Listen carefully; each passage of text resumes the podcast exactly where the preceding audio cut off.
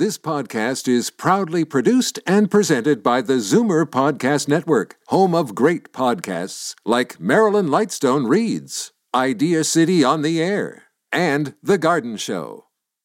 The most memorable interviews and listener calls from the week that was on Fight Back with Libby Znaimer. Welcome to the best of Fight Back with Jane Brown. Good afternoon and welcome to the Sunday edition of the Best of Fight Back. More of what you want to hear from the week that was. Are the governing P Cs at Queen's Park intent on preventing families who've suffered through the devastation in our long-term care homes from having their day in court? For the last couple of weeks, we've been telling you about a proposed amendment to the law that would make it harder to certify class action suits against long-term care home providers. This past week, we found out more upsetting news for families who've lost loved ones to covid nineteen. Premier Doug Ford announced his cabinet will consider legislation which would limit the liability of essential service and health care providers like nursing homes during covid nineteen. British Columbia and nine U S states have gone so far as to specifically limit the liability of nursing homes.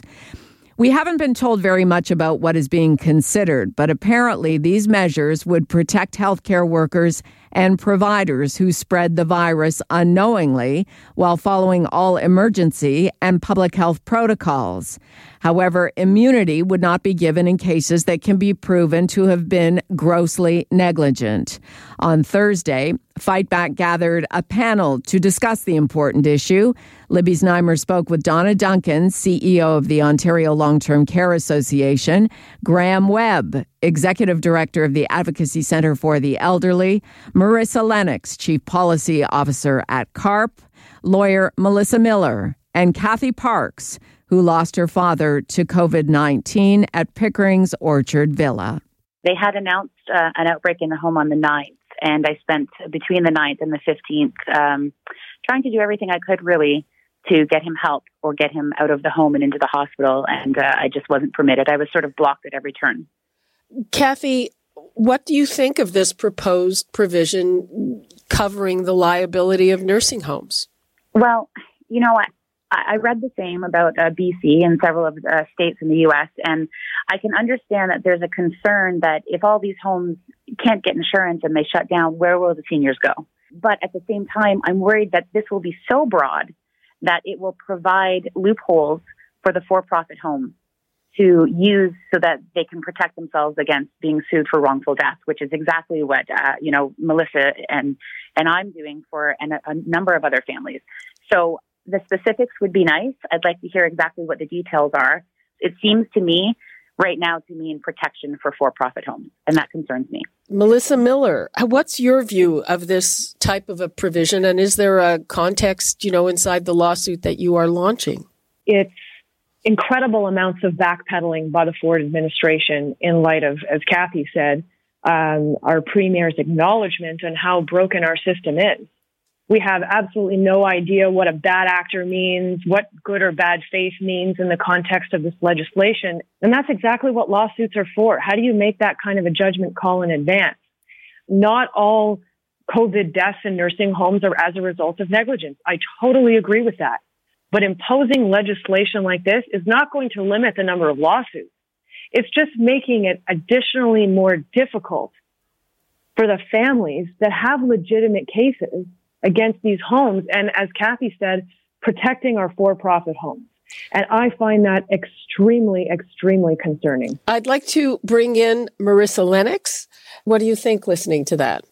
You know, this is a time when emotions are running very high. Families have lost loved ones in long-term care facilities. And the messaging that's coming from the province is that there could potentially be this new immunity protection that may thwart their ability to seek justice. So I understand um, many families uh, rightly having questions about what this means. From CARP's perspective, um, it's critical that whatever decision the province makes here, that um, it not compromise uh, a family's ability to seek justice. Let's bring in Graham Webb from the Advocacy Centre for the Elderly. Graham, what do you make of this additional uh, proposed legislation? People want accountability from the long-term care home sector. People are looking for justice, and bringing about a law that makes it harder for the families of uh, long-term care home residents to obtain justice is really going against everything that we need in Ontario to correct the long-term care home system. I would like to bring in Donna Duncan. She's the C E O of the Ontario Long-Term Association. You say that this provision is necessary, right? Yeah, uh, absolutely. And, and and let me be clear. There there is no doubt there have been untold losses uh, and, and such a tragedy in this. And, and Catherine, I'm so sorry for your loss. This is, uh, I, I can't imagine. Um, what what we're trying to do right now as, as as a sector is how do we stabilize right now? We we are at the end of the beginning of this pandemic. This is not the end. Uh, long-term care is becoming uninsurable. So we're really concerned about what happens with if the four insurance companies who insure long-term care in Canada decide that they're no longer in that business. Because if we can't, if we can't have insurance, then uh, how do we operate? What is being proposed, and certainly what we're supporting, is is what uh, was brought in in British Columbia, where it's not a universal amnesty at all. It, there is zero tolerance for abuse and neglect. Families have to have access to due process, and and, and accountability has to be has to be put in place. Uh, and the Premier certainly made a commitment to ensuring that there's going to be accountability, and certainly as an association, um, absolutely zero tolerance for abuse and neglect, and we have to make sure that families will have uh, access to due process and justice. Donna Duncan, C E O of the Ontario Long-Term Care Association, Graham Webb, Executive Director of the Advocacy Centre for the Elderly, Marissa Lennox, Chief Policy Officer at CARP, lawyer Melissa Miller, and Kathy Parks, whose father died with covid nineteen at Pickering's Orchard Villa. And Kathy, we are all very sorry for your loss.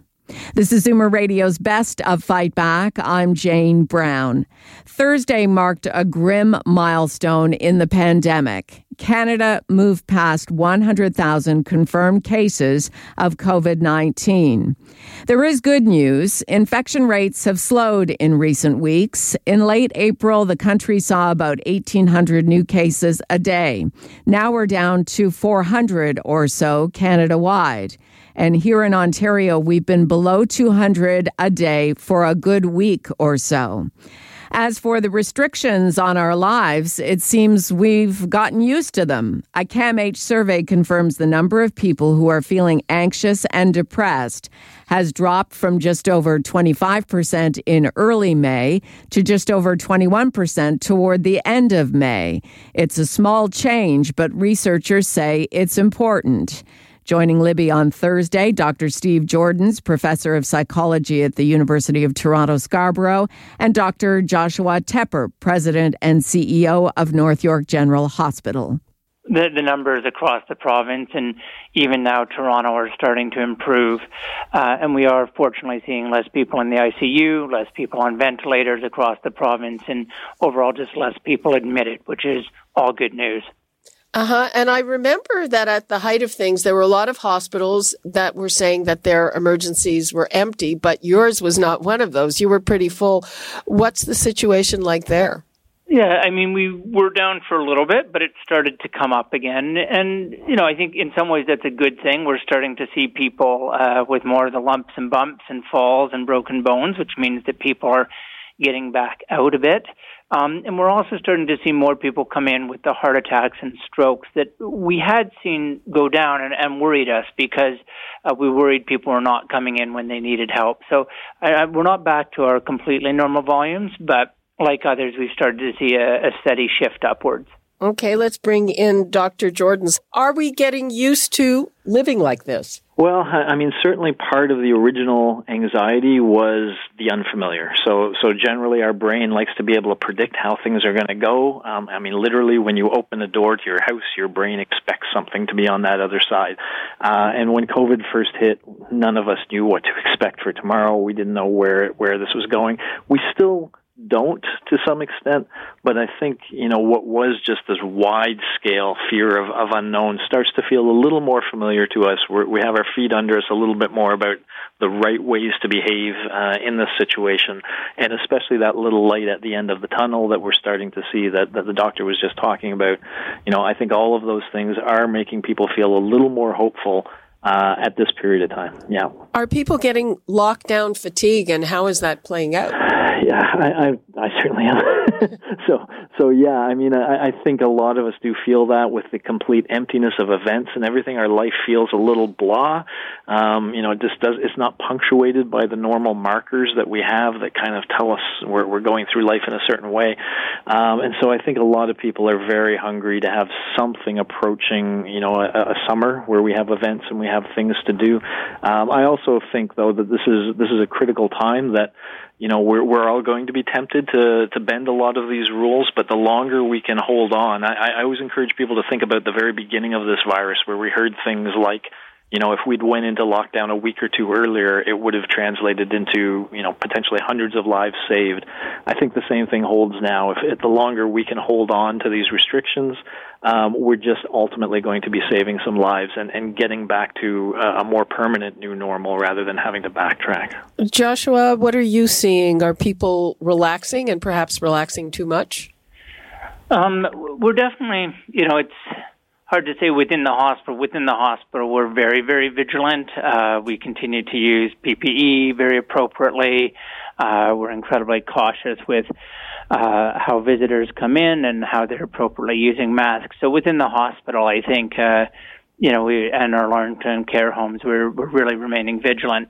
Uh, but, uh, you know, out and about in society, I, I you know, I, I think we do worry, and I, I certainly agree. We, we need to remain Uh, very cautious. I think some of the data coming out of certain states in, in the U S in the last week are very concerning. I think Texas, you know, thousands of new cases a day, same with Florida mm-hmm. and other places. So I think, um, uh, you know, we can look south for some examples of what we do not want our curve to start to look like. And uh, that's not intended as a criticism, just as something that we need to uh, be pretty mindful of here and, and remain careful about. Physical distancing, uh, and wearing masks and hand hygiene. Doctor Tepper, I'm going to give you the last word. What do you want to tell people about how to keep going with this, uh, since everybody's telling us it may get worse? Yeah, I think just continue to, to do the things for your physical health, um, such as wearing masks, hand hygiene, avoid touching your face, and physical distancing.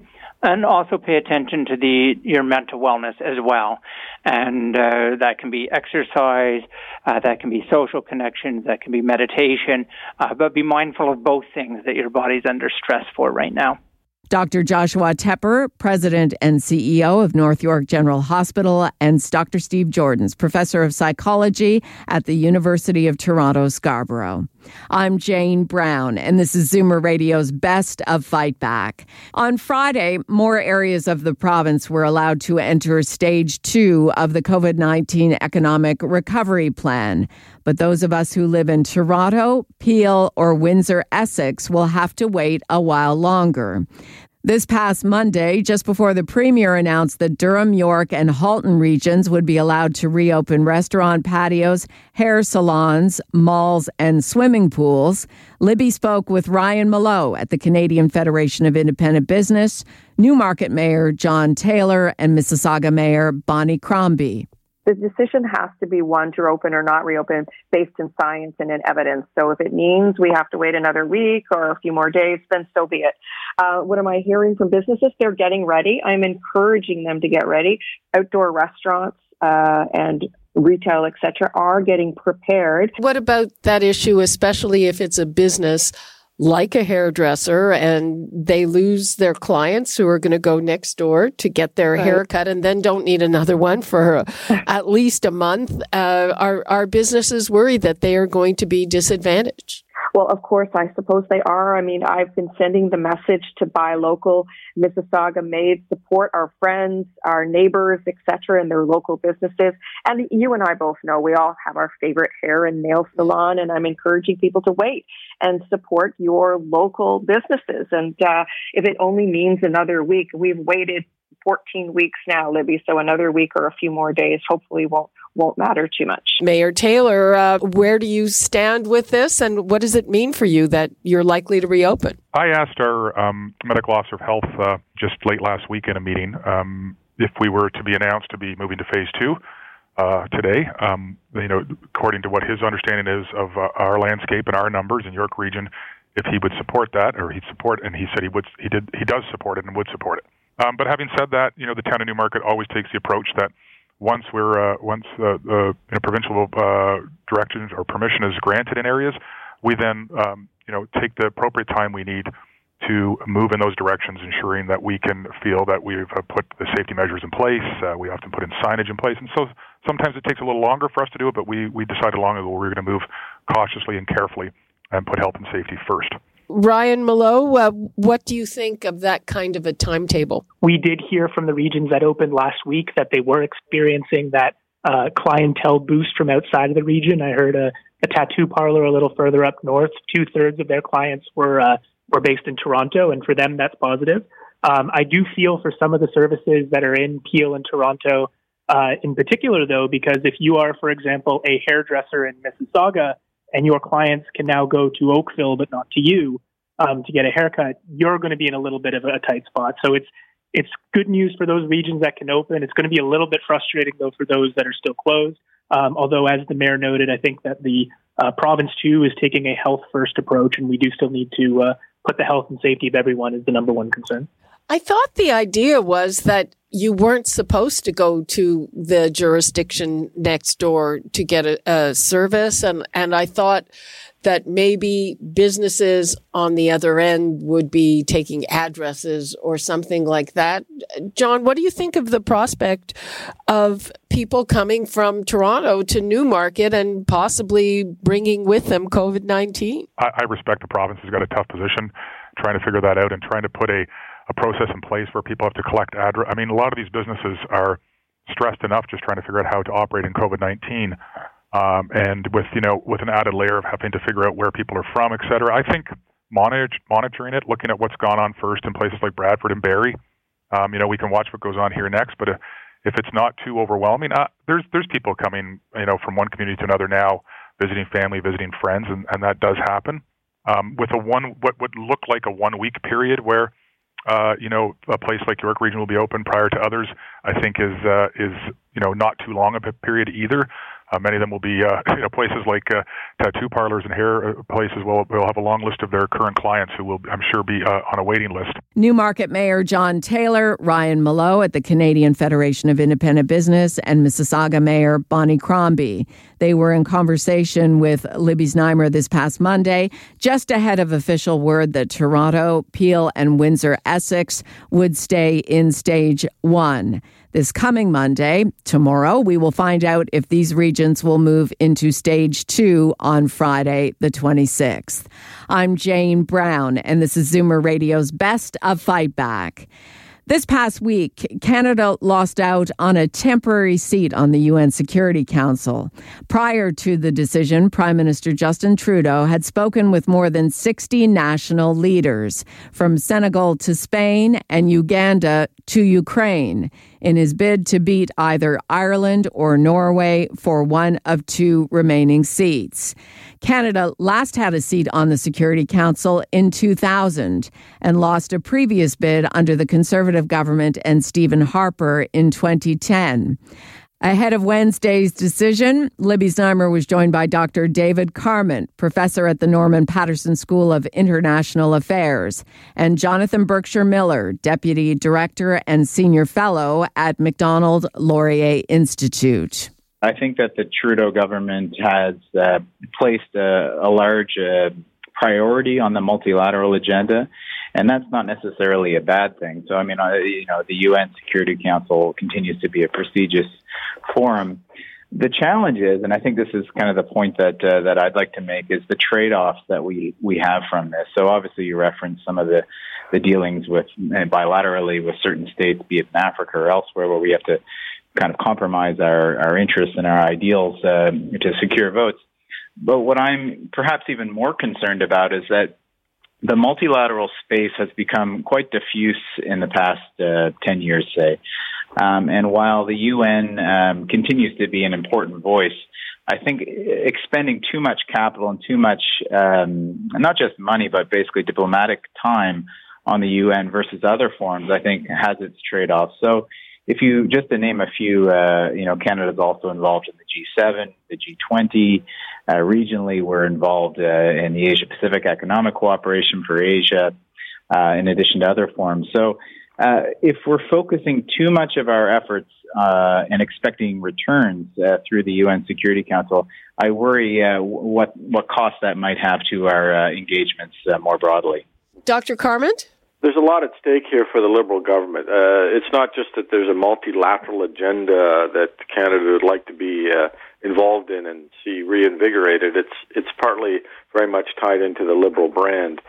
Uh, they Trudeau came to power in twenty fifteen, accusing the Harper government of having failed to live up uh, uh, to uh, the Canadian commitment to uh, multilateralism. When they last uh, made an effort to get a seat on the Security Council in twenty ten and failed to do so, uh, this was a, an opportunity for for Justin Trudeau to point out that the, the, the Harper government just didn't have what it takes. So there's a, a lot on the line for Trudeau, not just uh, the multilateral agenda, but also his own personal brand. He's put a lot of on the table of his his own personal commitments, but he's also personalized the the agenda, so to speak, by associating the the willingness and the ability of Canada to make a difference in the world with his own personal uh, contributions to that.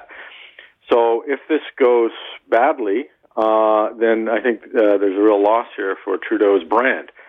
Uh, more specifically, uh, the question of whether it makes uh, it will make a difference in the, in, in the way in which we engage in the world is open, open, open to question. Yeah, this is a personal issue for this government as well, and I think from the foreign policy side, there haven't been many victories uh, for the Trudeau administration, and, and in fact, actually, there have been a lot of failures at the bilateral level and also at the multilateral level. If you if you think about Uh, the India trip, uh, Trudeau was uh, going to China hoping for a free trade agreement. We know where that relationship's headed. And then also, uh, as someone who focuses and spends a lot of time in East Asia, uh, many who uh, in East Asia remember uh, Trudeau uh, and his minister not showing up at the T P P uh, uh, potential signature in Vietnam. Eventually, we did get that deal across, but still, uh, you know, the reason I bring these out is that uh, another foreign policy failure, uh, such as not getting the U N C C, would uh, would be quite damning to this government. There's some doubt as to whether the U N Security Council is going to be the, the vehicle or the mechanism for advancing that agenda, given, as you say, the opposition within the Security Council itself, but also the fact that the United States is now walking away from a lot of U N agencies, including the W H O, UNESCO, and more recently, it's uh, sanctioned, is threatening to sanction the International Criminal Court, which was a Liberal signature brand policy initiative.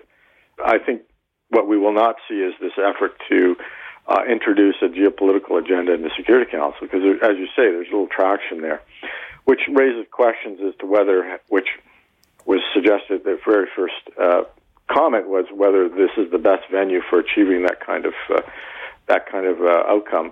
Doctor David Carment, professor at the Norman Patterson School of International Affairs, and Jonathan Berkshire Miller, deputy director and senior fellow at McDonald Laurier Institute.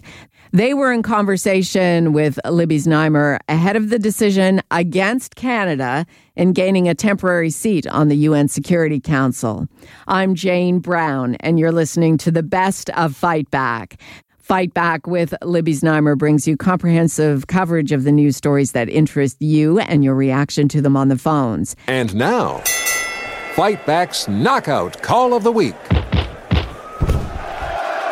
In fact, there were a lot of great calls this week, but the winner of the Fight Back Knockout Call of the Week comes from Natalie in Scarborough, who phoned our Zoomer squad to say she's scheduled a visit to see her mother, who's in a nursing home, in good health and about to turn one hundred.